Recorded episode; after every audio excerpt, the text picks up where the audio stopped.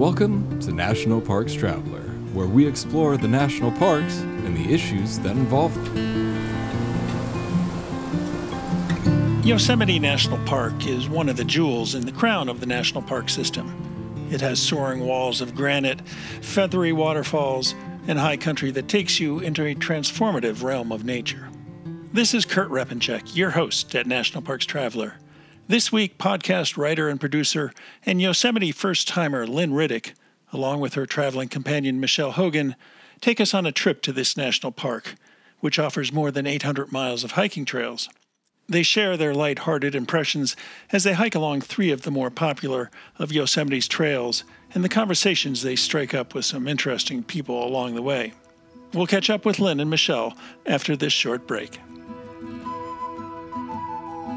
Did you know our partner, Interior Federal Credit Union, serves members nationwide and in the American territories? They are part of a cooperative credit union network with 5,600 shared branches and 56,000 totally free ATMs nationwide. Many of the ATMs are located in common places like 7 Elevens, gas stations, and CVS. Need to perform an in person transaction? Not to worry. Use the locator tool on their homepage, interiorfcu.org, to find the closest branch to you. Go in, let the teller know that you're a member of Interior Federal Credit Union, and they can look up your account to help you with your questions. It's simple, easy, and convenient. Acadia National Park is one of the 10 most popular national parks in the United States. It's also one of the smallest and most vulnerable. That's why Friends of Acadia exists. Friends of Acadia is an independent organization of passionate people, inspiring those who love this magnificent park to make a real and lasting difference for Acadia. You can make a difference at friendsofacadia.org. Washington State is graced with three spectacular national parks, each different and special in their own unique ways.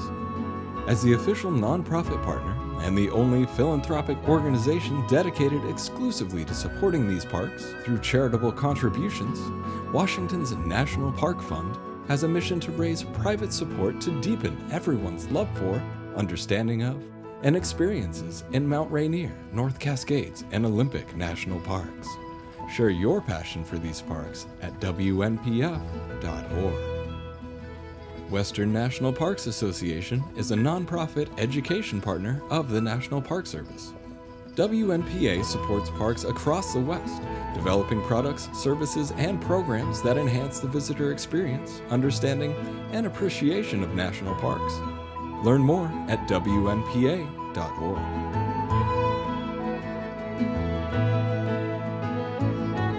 It's our last night in Yosemite. My college pal and traveling companion Michelle Hogan and I have put in three good day hikes after we treat ourselves to a socially distanced dinner in the grand dining room of the historic Ahwahnee Hotel, a view of Yosemite Fall framed by a towering window, we head out to the parking lot. Our plan is to drive to an open meadow where we can have a view of the night sky, unobstructed by the valley's soaring walls of granite. We are delightfully surprised by a loud serenade of frogs croaking away in a small pond in front of the hotel. The frog chorus is just one of the memorable sounds and sights of our visit to Yosemite National Park in April.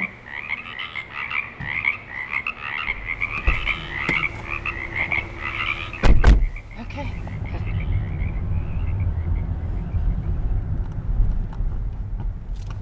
Yeah, the frogs. Coming out of the Ahwahnee thinking it was pre-recorded nature sounds. That's how jaded we are. We think every nature sound is, you know, recorded and something played in the lobby of the Las Vegas casino. And there was a pond right outside of the walkway, the entrance, and sure enough, that was a symphony we just heard. It was Fantastic. it was fantastic. Okay, so we've pulled alongside the road and we are waiting for our eyes to acclimate so we can get a good look at the night sky. Here comes a car with some headlights, Uh-huh. and hopefully they'll pass and we'll have some nice darkness. It's already amazing. Yeah. You know, compared to the stars that I can see at home and the stars I'm looking at now, just no comparison, right, Michelle? Yeah, no, it's a full sky.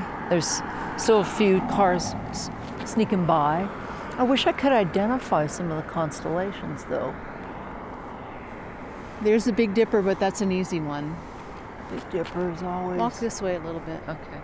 Yeah, I don't know. Wow. Okay, Here we they go. Wow. Oh, nice. Wow, that's fantastic. Thousands of stars in the sky. wow. Oh, did I you saw see that. it? I Did you saw see that it? falling yeah. star. oh my gosh. It'd be nice to spread a blanket on the ground and look up without craning our Uh-huh. Yeah, necks, I but know. it is 45 degrees also. but you get to lay back. Now's when you start thinking about the bears. creeping around. Yeah.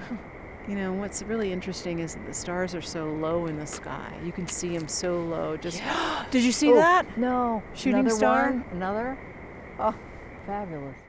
A trip to Yosemite is all about hiking, climbing, and enveloping yourself in nature. We knew when we planned a trip for April, some of the park's roads would be closed and some of the notable day hikes would be unavailable. Tioga and Glacier Point roads are usually closed till late May. The Mariposa Grove Road was closed because of the devastating Mono high wind event in January. It swept through the park and toppled 15 giant sequoias, one monarch tree likely a thousand years old. But with just three full days to explore, we still found enough trails that offered incredible scenery and got our heart rates pumping.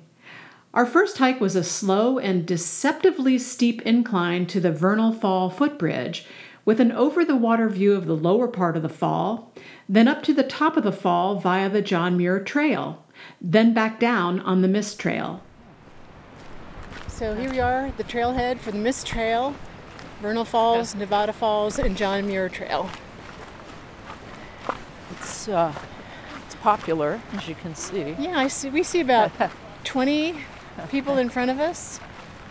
Kind of family, some kids. A lot of kids. It's supposed to be in the low 60s today. yeah, right now. What is it? 10 a.m. right now. And it's um, 43 and sunny.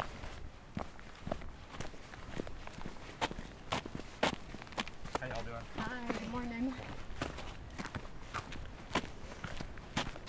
So what? So what was your take on the reviews that you read about this trail we are Well- starting out on? The first one was like skull and crossbones warning. You're taking your life into your hands. And then the others were quite positive with a sprinkling of, you know, be careful, the granite's wet, the steps are uneasy, but it wasn't uh, foreboding like, you know, you're you're going to lose your life by doing your this hike. One of the most positive ones. She and her daughter hiked it. She was in her early 50s. Her daughter was 21. And they said they were in good shape, but it was still a challenge. So um, we'll see. Yeah. Yeah. Everyone's spin is so different, too, isn't it? Like, Well, everybody comes from a different point of view, different experience, exactly. Different altitudes, fitness um, level, fitness level, perseverance. perseverance, preparedness, like bringing a water and a snack, having the right footwear.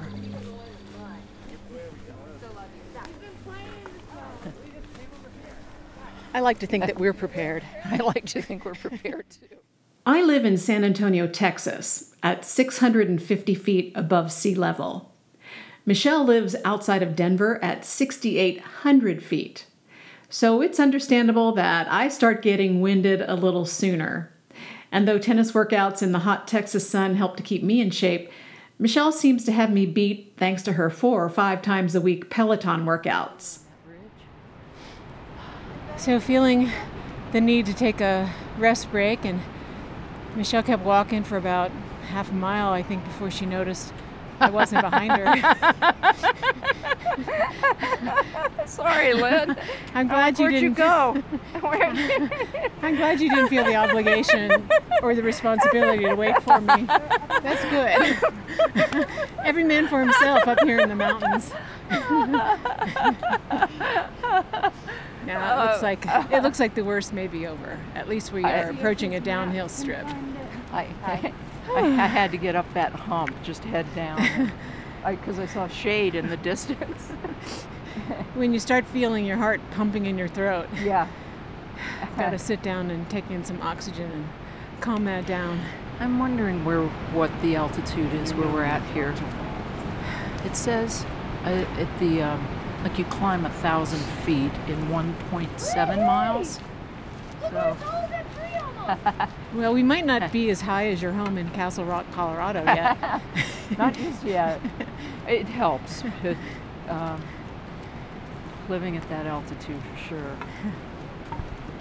All right, I think I'm ready to Ready to trudge hoof? forward. We got to go past all the hikers we already passed now. No problem.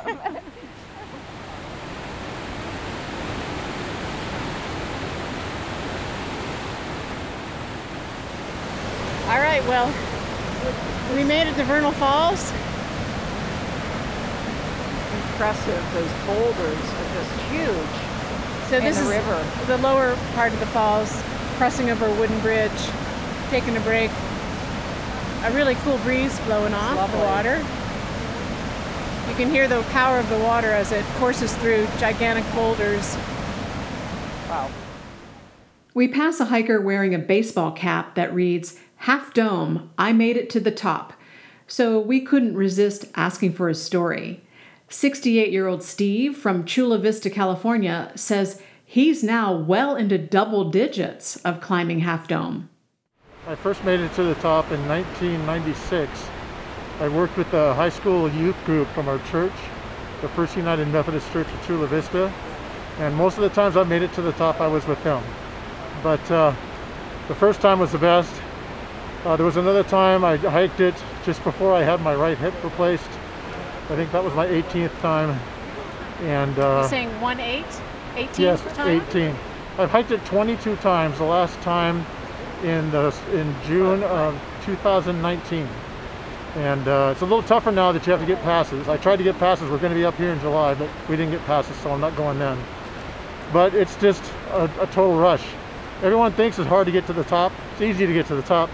Getting down is the hard part because your muscles ache, your- ankles, your knees, your hips, your shoulders, everything aches, and you just have to suck it up and get through it. But it's it's well worth the trip if you ever get a chance to do it. Do it, but you got to train for it. I'm not going that far today, but I'm carrying this big backpack because I want to see if I am in shape to do it. And coming up from the valley floor up the Mist Trail to the footbridge is the toughest part of this hike. I'm planning to get up to a point where you can look down and see Vernal Falls from in front of it, and then I'm going to turn around and come back. So you had a hip replacement and you made it as far as I did today. So yeah, it's a little different from when you first climbed it, right? Yes, The hike in actually, general, since I had my right hip replaced, it's been easier.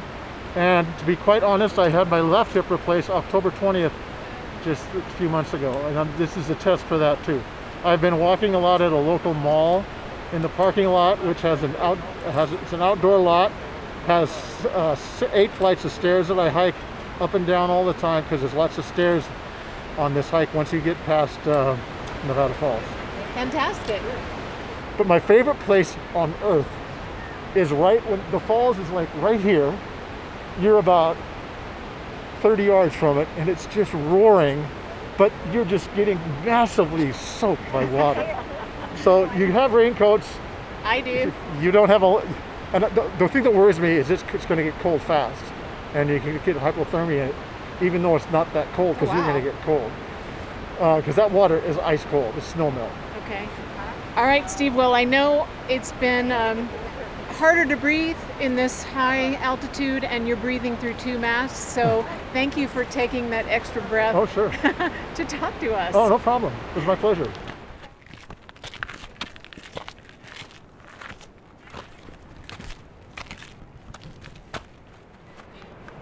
So we're We continue to ascend on the John Muir Trail, and we're now getting our first glimpse of snow. There's snow melting along the rocks, and we're looking up at this sheer cliff, this flat face of granite, How many feet? 2,000 feet high above Yeah. us. And it's uh, sprinkled with veins of black. So the granite's kind of a gray brown taupe. And then looking back the other way, mm. we have this phenomenal view of Yosemite Falls, the upper and lower portions. You can hear it from here. How far would you say it was away as the crow flies? Five miles. It's a two tier fall. And the upper fall, it's just, the water is so strong coming over the rock. And then it just dissipates. It's just something to behold. Like you could sit here transfixed for hours, couldn't you? Yeah. Just, just looking at this scene.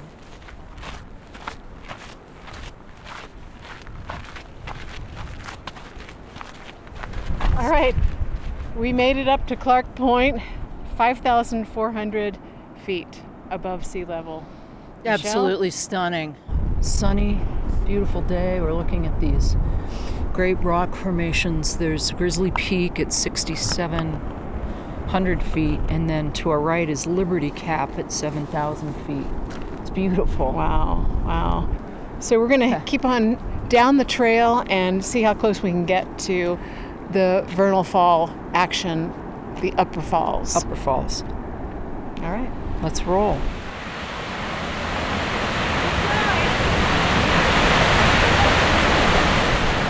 So we just came down the most treacherous set of stone, quote unquote, stairs.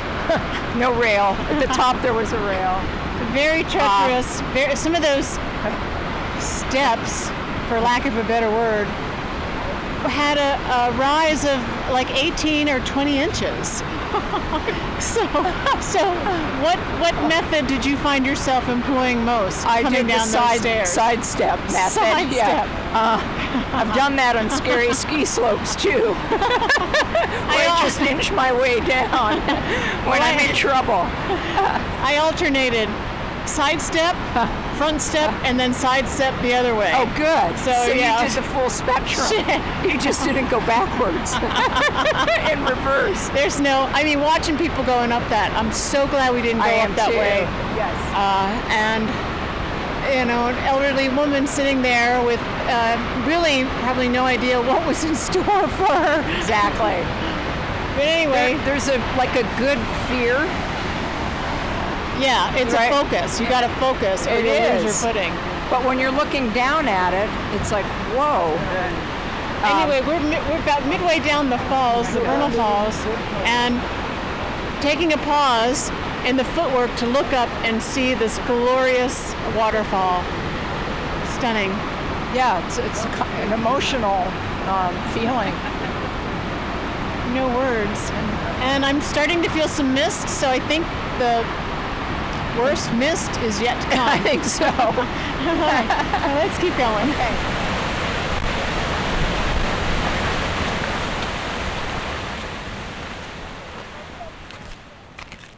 Okay, we did it. Way, wow. We're heading back to the car.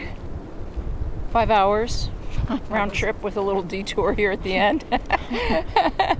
Uh, poor Took a wrong navigation. turn and added an extra half mile to the walk back to the parking lot. But hey, that's okay. That's what we're here for. We're in the shade now. It's beautiful. How do you feel about the hike, Lynn? I feel good. It was tiring. I uh-huh. mean, it was uh-huh. very challenging in stretches, in Yeah. a lot of stretches. But I think I feel like the the hardest part was that slow incline in the very beginning. I agree. The elevation gain there, I think, was the most rigorous. Uh, but once we peeled off on the the bypass on the mist trail there, uh, that was really pleasant, and the slope wasn't as steep. Yeah, it was definitely a great workout, a great first full day in the park, and It's a must for peop for visitors, right? so there were quite a few people on the trail, but many times we I felt like we had the trail to ourselves too. Yes. Just some of the tricky ones coming down the mist trail with the stone, slippery, wet stairs, and people being really cautious, which they needed to be, to make it down. But what what surprised me were the parents. There were a lot of kids of all ages, but the parents that had young kids, like two-year-old kids Yes. or babies, Mm. and the- you know the high altitude that they had achieved on the trail. One guy with a two-year-old on his shoulders. Impressive. You know, all in all, just a- an excellent day. I'm glad we took the route that we did and came down the mist trail versus going up it. Anyway, great workout, great hike, great to be outdoors. Great to be Fantastic. outdoors all day. So Lynn suggested this morning if we felt like it when we got back, if we might want to rent bikes. and, and she just laughed at me when I asked her about 10 minutes ago. Rookie mistake. Next day, a trip to the 100 year old O'Shaughnessy Dam and the Hetch Hetchy Reservoir, which provides water for the San Francisco Bay Area. We've got our sights on the Wapama Fall Trail. It's a moderate 5.5 mile round trip hike with 200 feet of elevation gain. We are heading to Hetch Hetchy Reservoir. We're gonna check it out, see what we can find. There's a couple of trails we think we'll tackle. Doing an assessment of yesterday's hike uh, as far as uh, its toll on our physicality. I feel great. Um, my calves are a little sore, but I feel pretty good other than that. Um, and nothing debilitating, of course. And then I also am really happy to say that I don't feel anything in my knees. My knees feel great, and it was pretty taxing on the knees yesterday. For sure. Yeah, no I don't feel any pain either. I just feel that good feeling of soreness after you've done something difficult. Um, my glutes were sore this morning, probably from all the, the steps um, that we took, but f- feel good.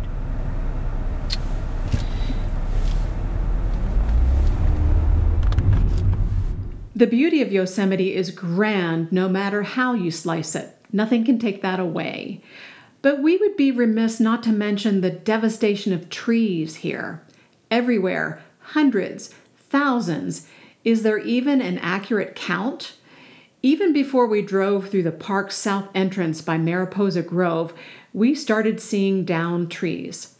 Hundred foot ponderosa pines and incense cedars, trunks snapped in two like pencils, some completely toppled over with massive exposed roots. So many trees, in addition to the giant sequoias, that were unable to withstand the January Mono wind event that produced winds up to 110 miles per hour. And we passed through acres and acres of charred stumps from recent and past wildfires, some natural, some planned, but others caused by humans. Insects, disease, and diminishing snowpacks producing less water reaching their roots. And then there's the logging trucks we pass on park roads, stacked and loaded down with trees, some seemingly 30 inches in diameter, from having been cut and cleared from the worst areas. But hopefully off to find life after death, maybe as furniture or lumber. So we are still driving toward Hetch Hetchy Reservoir and the hiking area down here, and um, it's been a great drive from the valley. Michelle, let's talk about what we're seeing here. Yeah, I mean, so you, you go out of uh, the park and then come back in, which we're doing right now. And again, a lot of down trees, charred From last year's wildfires, Yeah. no doubt. from last year's wildfires, and um, a lot of pines, meadow, meadows, very different scenery than the valley with uh, the granite walls, um, but really pleasing. Hetch Hetchy welcomes you. I was just wondering if we might Gates get close a, at 5 p.m. might get a We meet Park Ranger Dave at the Hetch Hetchy entrance. It's his first day back for the season. He's seeing the newest crop of wind down trees and is as shocked as we are. He gives us a brief explanation of the complex causes of the destruction of Yosemite trees. What are, the fire destruction uh, as we're coming in? Is that a result of current fires? 2017, there was a big fire, Okay. which you probably saw the remnants of, Which one was that called? the Rim Fire. Rim fire, right? Uh, so that was 2017, and then all this blowdown has just happened in the last two years. If you look around all these trees, Yeah. we had a huge wind event up here. Are you from California? No, but we knew about the wind event. We yeah, heard there's two, when that two happened. of them in- happened, two, or probably three of them happened over the last 10 years. But uh, ju- we just had another wind event just this winter, and you can see fresh trees right here Wow. because it was like a disaster zone Wow. here. The, the, uh, the trail crew came in and they did all the big stuff. You can see all these big branches were on the road and everything, Yeah. and then and then they left a lot of the twigs and things like that. Yeah, that's the thing too, because I, I feel like when we see all these broken off pieces of tree or trees that are broken midpoint, it was from the wind events. How does the park know which ones to go in and chop and which ones to leave Well, there? they have a whole forestry division and they go around, but I think they got their hands full on this one. Wow. You know, so there was our, also there was bark beetle Oh, I was infestation wondering. for about eight years. Really? So there was fires, bark beetle, and three wind events. Wow. So you're seeing the, the results of all those over the last 10 years. wow. Yeah, we came in through the south entrance and saw that same sort of. And then the fire over there was last year. Yeah. Which one was that Ferguson again? fire. That was the- Ferguson. oh, the Ferguson. Because Yeah. the Creek fire also was. Uh, I know every year there seems like there's a fire somewhere. Yeah. Yeah. I see a lot of new growth. We passed through a lot of new pine growth. Uh, yeah, it's so, probably getting stimulated from all the fires and activity and, you know. Yeah. It's got to make you feel better, I guess, when you see new stuff coming up amongst all the stuff that's dying off. Yeah, no, it's it's uh, pretty distressing. Uh, yesterday was my first day out here since Yeah, last uh, autumn, and all these new trees that are falling down. I was so shocked. Wow. Uh, there was so much devastation. Uh, Our housing units are over there. You can, when you Oh, drive through, you'll look over there. A tree went through a couple of them, a tree went through. Wow. Wow. sliced it like cheese. Wow. Well, let's go Fresh hit it, Hogan. Yeah, Okay. go down there and check it out. Sounds great. Well, It's thanks for right the there. pointers. Yeah, thanks, Sure. David. And have a great season. Yeah, have a yeah, great it's just starting tomorrow. I'll, I'll be in uniform if you're around. Excellent. Okay. All right. Thanks Okay. a bunch. Bye. Bye bye. Wow. Ooh, land. Our Oh. first glimpse of the reservoir. Oh, Wow. I That is a dam. You see the dam? Yeah. Yikes. This side of the park definitely has a different feel, different look.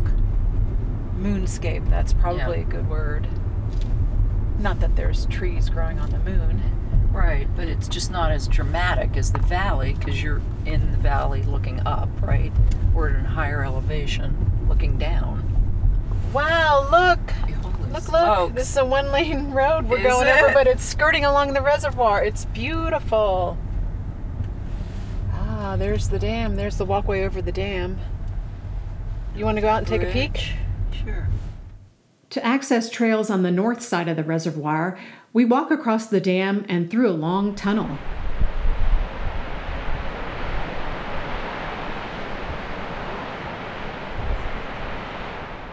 Crossed over the dam and now we're walking through a tunnel to find some trails on the other side of the reservoir.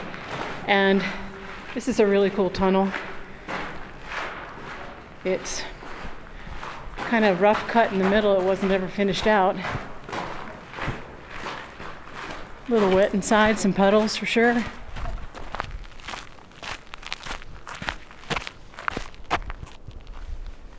Hetch Hetchy Trailhead.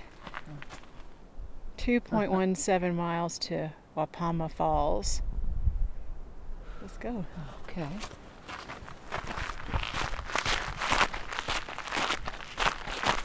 We are approaching the falls.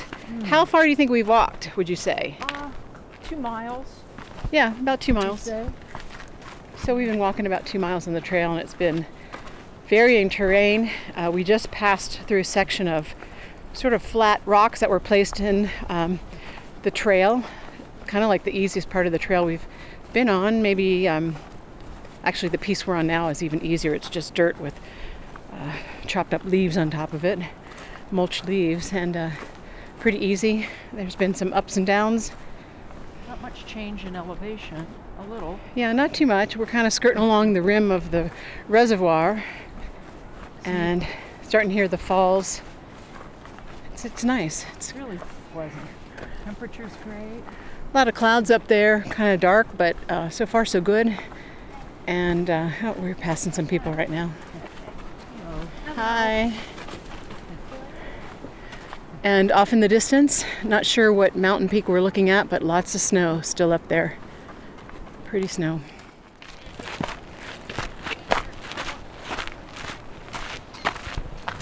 As we skirt along the rim of the reservoir, you can see the bathtub ring indicating how far the reservoir has dropped over the years. And Michelle, Yeah. how many feet? It's hard to judge. Wow. 20 uh, feet drop? I'd say more than that. 30 feet Yeah. from the highest part of the ring. As you said, it's hard to gauge from this angle, but it's significant. Yeah, it's interesting Yeah. though. Just that whole bleached swath that goes all along the water line, showing where the water was at some point. And it had to have maintained levels like that for a long time to have sort of scoured and bleached the rocks the way Right. the way they are. It's just a reminder how important it is to conserve water. You know, water is so precious, and I feel like people don't have a good understanding of that because you turn on your tap and out it comes. But, you know, I come from an, a very arid part of the country, San Antonio, where we are always under water restrictions, and um, water conservation is always foremost in my mind. Um, and you look at this and you look at the drop of water, the drop in the water level, and you know how much populations have multiplied since the days this dam was built so the demands Yeah. Of the water and then also you know the changing um, of the climate and fewer snows fewer snowmelt, you know fewer rainstorms All of it. And people could see this. I wonder if it would make an impact. it is a beautiful view though that we're looking It at is. all right to the Okay. falls Okay. Public service announcement over. okay, so this is an interesting little pathway we're coming down. A stone, rock paved walkway descending down to the falls. You know, starting to see the first of the mist. Oh, and there's the first glimpse of the falls up close. Wow. Wow. Wow, wow, wow. And when I say walkway, I use the term very loosely. It's a little treacherous in spots. And here we are at the base of the falls. There is a a wooden bridge. A beautiful wooden bridge with a nice big warning sign. Slippery when wet. here we go. Coming up, you can start to hear the roar of the falls. The falls are so loud, I don't know if you can even hear me as I record. Getting a face full of mist. It's really beautiful. Beautiful. How would you describe it? sheer power, like the volume of water and the height that it's cascading down is brilliant. Huge boulders, huge. Boulders as big as houses. The water's coming down through a cleft in the cliff, through different levels and layers, and then winding up in a cascade of boulders, just finding all kinds of different uh, paths through the boulders. Tumbling on down to the reservoir, which is calm as can be. That is so cool. Wow.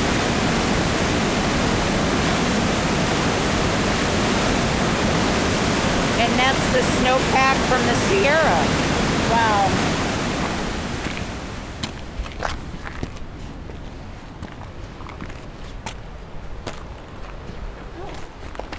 Coming coming across a couple of guys that are fully loaded down with uh, rock climbing gear. So, what's your story? What's your name and Uh, I'm Trevor. I'm Lucho, and we're going over to climb on Hetch Hetchy Dome. first time to do that? Lucho's No. been over there before. Yeah, I've been coming out here for over 10 years and um, have a route that I established about 10 years ago on Wapama Rock and have climbed on Hetch Hetchy Dome also. But Wapama's now closed for peregrine nesting, so we're going to the next big one uh, that's open. Wow. Why do you climb here? for a lot of reasons, I guess. Um, there's a lot of uh, untapped potential for new climbs here. You also have any route, for the most part, to your to your pick. You know, at any moment, because there's no other climbers typically out here. Yeah, Um, I don't think I've ever seen Valley. another climber out here unless we came out together. You know. Wow. Fantastic. How about you? Well, you know, Lucho's been out here a lot, so he's going to show me around. And uh, yeah, it's cool to be able to come out to a place like this and avoid all the crowds in Yosemite Valley. So, so, how much time are you allotted for your climb here? We typically get like uh, wilderness permits, and then either sleep on ledges on the walls or uh, things of that nature. Just because uh, typically um, it's hard to do these in a day with the gate hours, so you have to kind of do multiple night kind of trips, like backpacking in a way. How is what is that like sleeping on a cliff? Um, We've seen it on TV. We've seen it. oh, it's not bad. You know, if uh, if you're if it's a big flat spot, Okay. there there are some really big ledges up there. Okay. You know, so um, Big, some of them are like two feet wide. no like about as wide as this you know path. Oh. Oh, okay. Um, some of them are have dirt and stuff and and are have soft. And some of them are just all rocks and stuff. So yeah, it all depends on what where on the wall it is. But um, sometimes we carry out these like these cots that you hang on bolts that Yeah, are seen those. so Wow. so I've done that on this cliff, the Wapama cliff. I've brought that cot and it sleeps two people side by side. That's crazy.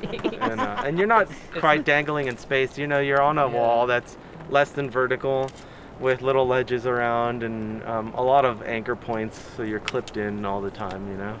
it's not as scary as it seems because you're like, well, you're you're like hanging in your harness or, or just from your fingertips like in space all day and then you finally get to a ledge that's big enough to like lay down on and it feels super comfortable. All of a sudden you're not looking down and seeing the ground hundreds of feet below you like have rock under you. So so it's actually like pretty comforting when you like set up your portaledge or actually get on one of the ledges so, Cool. yeah. Well, I mean, this is a funny question, but can I feel your hands? Oh, yeah. I just want to see if they're rough. Not too bad. You got some calluses there, but the calluses are what you want, right? yeah Yeah, I don't know. I climb a lot, but my hands never get too bad. Calluses sometimes occur after you've been climbing a lot and then you stopped abruptly and then and then it starts kind of doing weird stuff like peeling and stuff. But if you keep climbing, I think it keeps your skin pretty thin on the Oh. tips Oh. and soft, you know, kind of Wow, I wouldn't have thought kind of like pumice almost. Almost, Yeah. yeah. I've been climbing on a lot of really coarse rock on the coast in the Bay Area, and that's uh, totally different than this stuff. More coarse than this. Well, cool. So, how long do you think it's going to take you to get to the top of the dome then? Oh, um, I don't know. We'll probably make part of our way up, but it, it you know, it could be done in a day, with uh, in a long day, or it could be done in two days, three days, dep- whatever you want to do, how, at whatever pace, you know. Yeah. Well, you're Yeah. you're getting a late start today, Yeah. so uh, yeah, well, we'll I know probably that, just climb a little bit today. Okay. Well, I know your packs are heavy, and that's takes its toll on your overall fatigue level. I'm sure. So, Yeah. thank you for your time talking to me. Uh huh.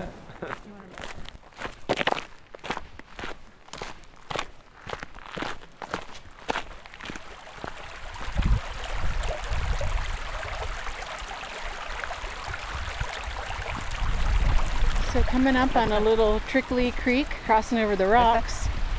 Where does this water come from? Oh, way up there. Just Way up high on the top of the cliff. a small cascade. A small cascade of water that's just finding an uneven route down the cliff face and ending up right here in a little pretty pristine clean stream.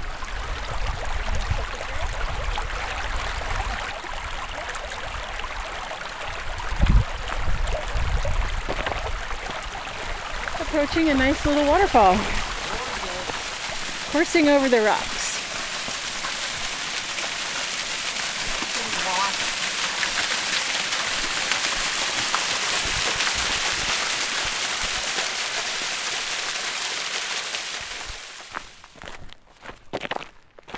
So this is Lynn and Michelle, and we are on the trail in Yosemite, and we'll be right back with more after this break.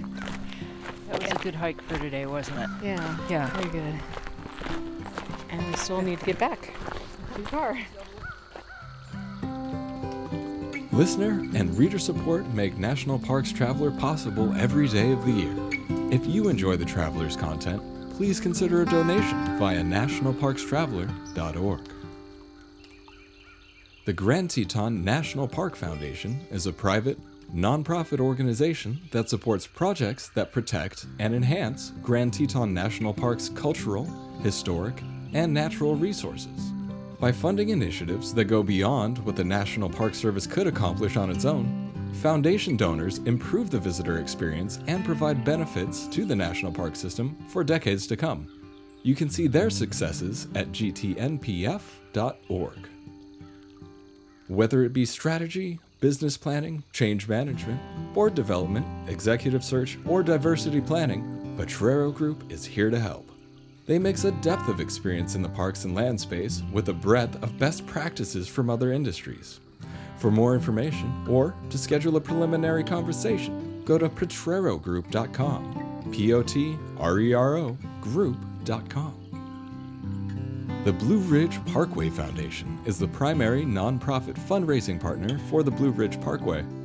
It is made up of people who have a deep love for this majestic road and want to ensure that its natural beauty and the experiences it offers endure for generations to come. Show your appreciation at brpfoundation.org.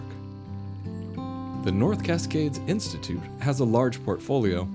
It's an environmental learning center, training center, conference center, and leadership center, all set in the splendor of the North Cascades National Park Complex.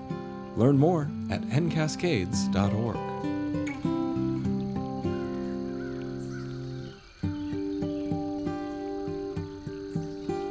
And this is Michelle and Lynn. We're back on the trail. Okay, here we are, another beautiful morning in Yosemite. Not a cloud in the sky, maybe wow. 45 degrees right now. Michelle and I are heading out for another day of adventure. Michelle, what's on our agenda? Well, right now I have to pause and say we're looking at Yosemite Falls on our way over to the Ahwahnee Hotel to uh, start our hike today at Mirror Lake. And we're looking at the falls. You, you, you can't just walk by here.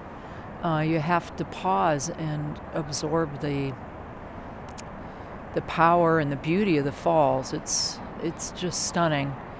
So we're standing here watching the falls on our way over to the Ahwahnee. And um, so, yeah, we're going to walk up to Mirror Lake. We'll see if we want to go around the entire lake. I think there are different options we have, but we're not going to get in the car today, which is good. And we feel pretty Huh. good. My calves are still a little sore, but totally uh, workable, walkable. um, and I think Michelle's feeling a little uh, glute uh, pain too Glute. from the last couple of days, but we are no worse for the wear, really. We're still we're ready to go. It's a good it's a good uh, pain uh, in those legs. So, all right, All right, here we go. here we go.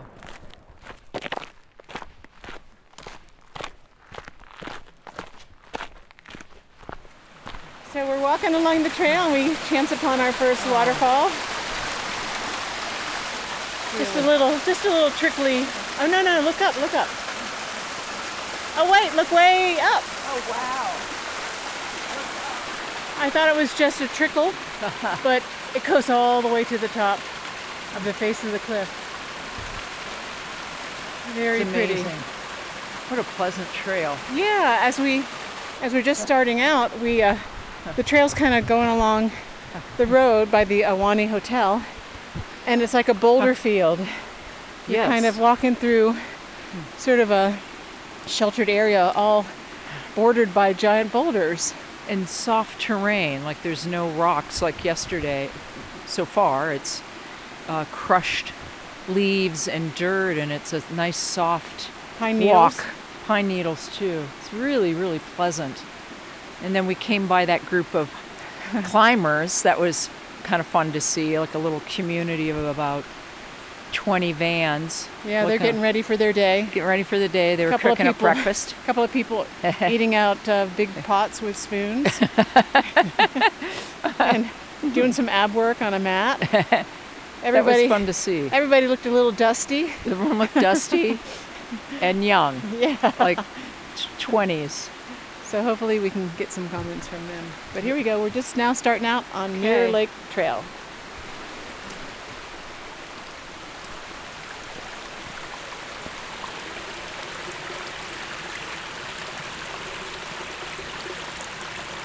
We know that when you come to Yosemite, you need a good pair of hiking shoes or hiking boots or some good footwear that gives you traction. Other than tennis shoes.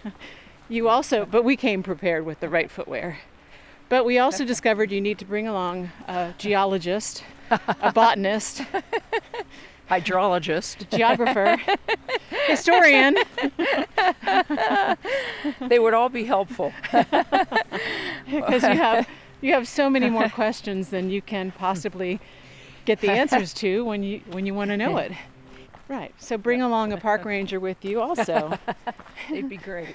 A naturalist. a naturalist.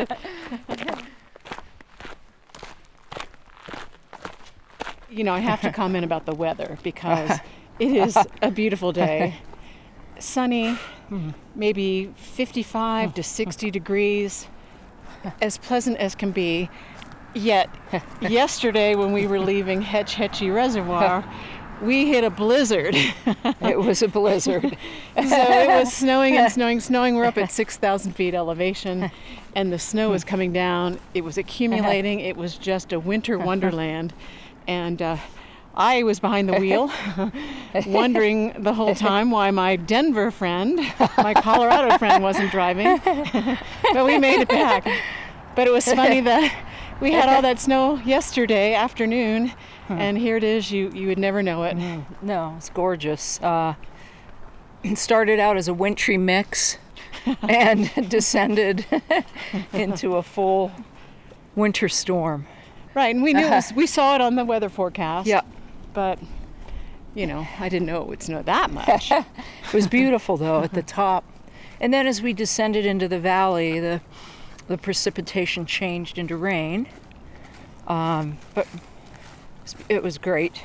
And people were still out hiking, yeah, enjoying the day. families pulled over the side of the road with their kids playing in the snow. Yes, yeah, that's true. That we got to see that.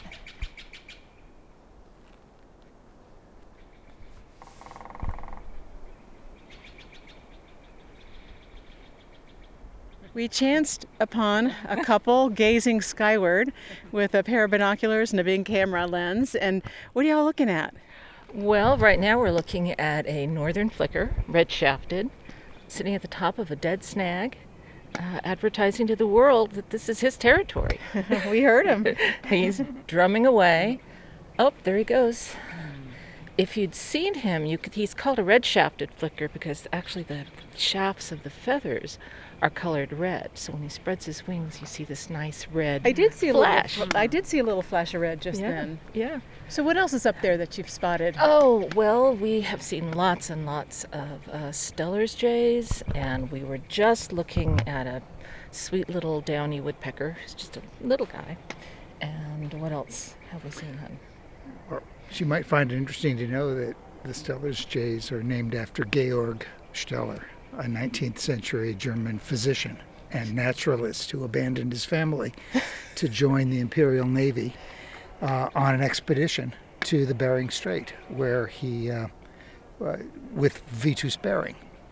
And it was there on an island off of uh, one of the Aleutian Islands that he saw, uh, he's the first European to see and categorize the Steller's jay.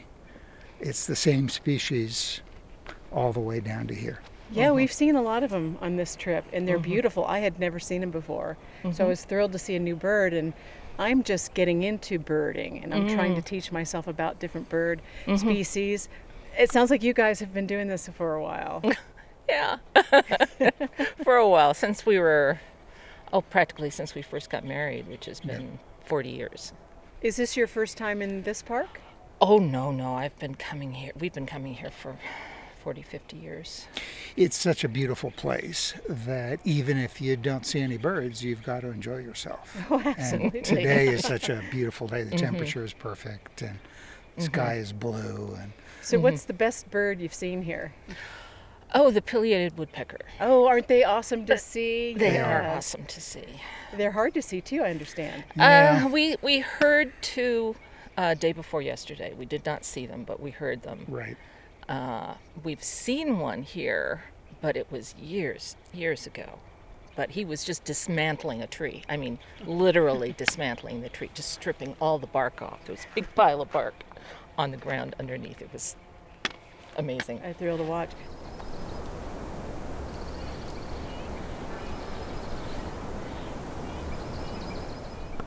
So there's a few birds chirping at once. What is the one that you hear the most? Um, we're hearing right now, not far away, the Oregon or the dark-eyed junco, excuse me, Oregon um, subspecies. Um, pretty little, cute little bird. It's a kind of sparrow uh, with a black hood and um, kind of a pale body. And when he flies, you'll see two little white marks in his tail. And uh, he's very common around here, very common in the campsites. Um, abundant throughout this area. He's got a sweet little twitter. He does. He does. He also has a very, very high pitched little dry call note that you could almost not hear. Okay, we made it to the Mirror Lake. We're getting our first glimpse. Uh, kind of looks more like a swamp than a lake. It what do you think? Does. I guess my expectations are a little different, but the surrounding scenery is quite lovely. You're passing a few more people now. Just past a family of eight.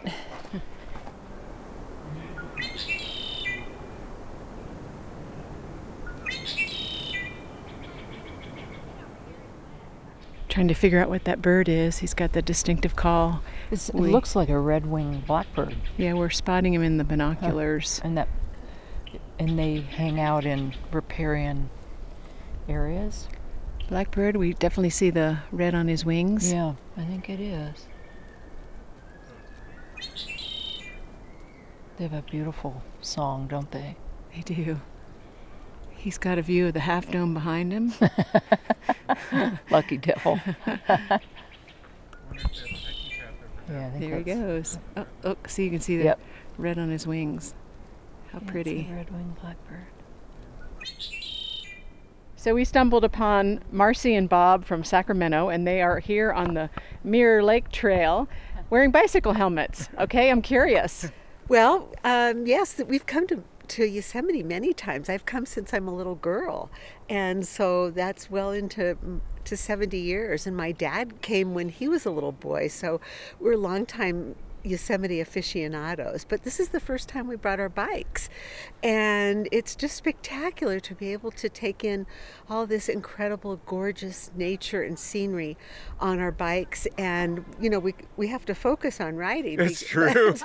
every, time you look to the side or wherever, it's like you're looking at you know Half Dome or El Capitan, uh, Capitan. or It is Yosemite spectacular. Falls. It's just spectacular. And you're riding through the trees, and you just cannot beat it. It is Yeah. so gorgeous. I was here when I was a little girl here at Mirror Lake, and um, the lake was much fuller, and you really could get a full perspective. Right now, there's a lot of meadow showing, so um, we're you know we're definitely concerned about the water flow and what's happening to the land.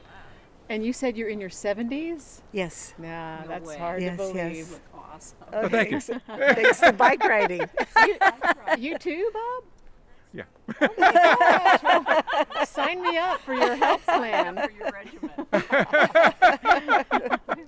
Yeah, yeah. I mean, it's yeah. It, it hasn't caught up with us yet. Don't let it. As long as we can ride, you know, for a couple hours, and Yeah, uh, you know, we're exactly. we're, we're doing great. You know. So, yesterday we were driving back from Hetch Hetchy Reservoir, and the snow started to fall, and it was beautiful. It was like blizzard conditions. I was wondering if we were going to make it back, and then we meet Marcy and Bob, and they tell us that they were on the trail, the mist trail, and they got caught in the snow. So, what was that like? Well, well, the, the the way up, um, it it was.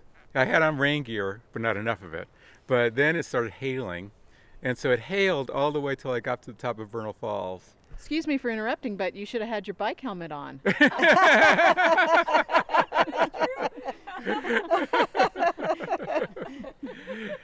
anyway, so in the top of the Vernal, so Marcy had come around the, the Muir Trail and, and come up, and so to meet her, I had to go out from there toward Nevada Falls and then up, up to Clark Point, which was a, a good up. Uh, and by about halfway up to Clark Point, I, I, I realized it wasn't hailing anymore; it was now snowing. Uh, and so then, and Marcy called me on the phone and she said, "Have you got all your gear on?" And I said, "Yeah." And it's like it was really cold. I wish I'd brought my gloves up with me. But uh, anyway, so it was snowing, and then I kept going, and uh, I mean, it's, it was just kept snowing. It just kept on had no snowing. choice. You No had to keep choice. going. Exactly. anyway, and then there were big piles of snow somewhere in the, the, the, the switchbacks to get down that you had to kind of tromp through snow to get down. But I think we learned that the weather can change in a oh moment's Oh, God. notice. We didn't expect it to it to it to hail into snow, and all of a sudden we had all we had to put all our clothing on and and and scramble down the mountain. Because the, the weather forecast was for really. it was cold. Yeah. The weather forecast was not for it to be so cold, and it was for like 0.01 an hour, which is just a drizzle. But but it was not. That wasn't the case. It was it was really coming down. It was coming down. yeah, it was really fun. And here we are. It's got to be 65 degrees, sunny. Yep. Under half dome. Under half dome. Oh my goodness, isn't that true? So, we're on the last leg of our hike. We're on the Valley Loop Trail right now. Um, impressions of the Mirror Lake experience. Oh, enjoyed it. It was entirely different hike. It was more in the trees and boulders. The links, lovely. It's obviously a popular area. There were a lot of uh, cyclists. Yeah, it's just a nice walk up there. And it's not arduous. Right, this was the easiest of the three hikes Yes. we've been on the last three days, and uh, um, we timed out well. but by no means a piece of cake. It still had some, you know, a little bit of elevation, some steps to climb. Five miles. Yeah. I think round trip from uh, the lodge. So it was just ent- entirely enjoyable. Beautiful. P.S. We thought we were done with that walk. we took a wrong turn somewhere and wound up, I don't know, an extra hour of walking when we were already exhausted. But we finished that and we decided to treat ourselves on our last night at the Ahwahnee Hotel. A beautiful big dining room. Oh. There's a live pianist in the background playing, and Wood we're looking out at the Yosemite Falls. So, Michelle, what a nice trip. Cheers, Lynn. It's been a blast. It's been fun and we've learned a lot and We there's still so much more to learn. Come soon.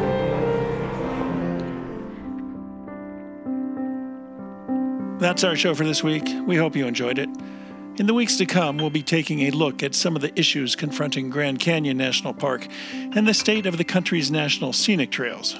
Places like the Ice Age National Scenic Trail, the Continental Divide National Scenic Trail, and the Natchez Trace National Scenic Trail.